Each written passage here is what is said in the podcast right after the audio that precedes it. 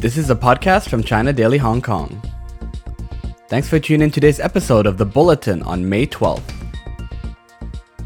The Hong Kong government has shelved its plan to make COVID 19 vaccination mandatory for foreign domestic helpers seeking to apply for a work visa or to renew their contracts in the city. It also plans to allow the city's kindergarten and school students to return to the campus in full strength for truncated classes later this month. Hong Kong logged only one imported COVID 19 case on Tuesday, with no local infections.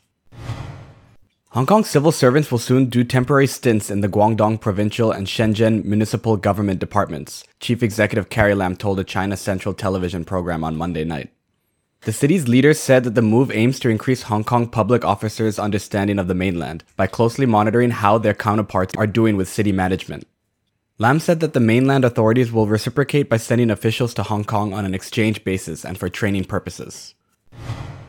Meanwhile, China remains as a priority market for companies from the United States, and wholesale decoupling of the US and Chinese economies is in neither country's economic interest, according to a business report released by the American Chamber of Commerce in China. The chamber called on both China and the US to cooperate in areas of global common interest and identify opportunities to strengthen global public health infrastructure in 2021 so that the world is better prepared for the next public health crisis according to the 23rd edition of the American Business in China White Paper.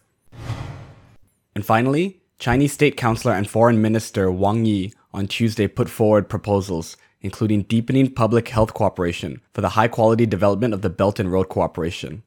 Wang attended and addressed the 5th Silk Road International Exposition and the Investment and Trade Forum for Cooperation between East and West China in Xi'an, capital city of northwest China's Shaanxi province, via video link. Wang called for deepening public health cooperation in an all round way to cope with the COVID 19 pandemic.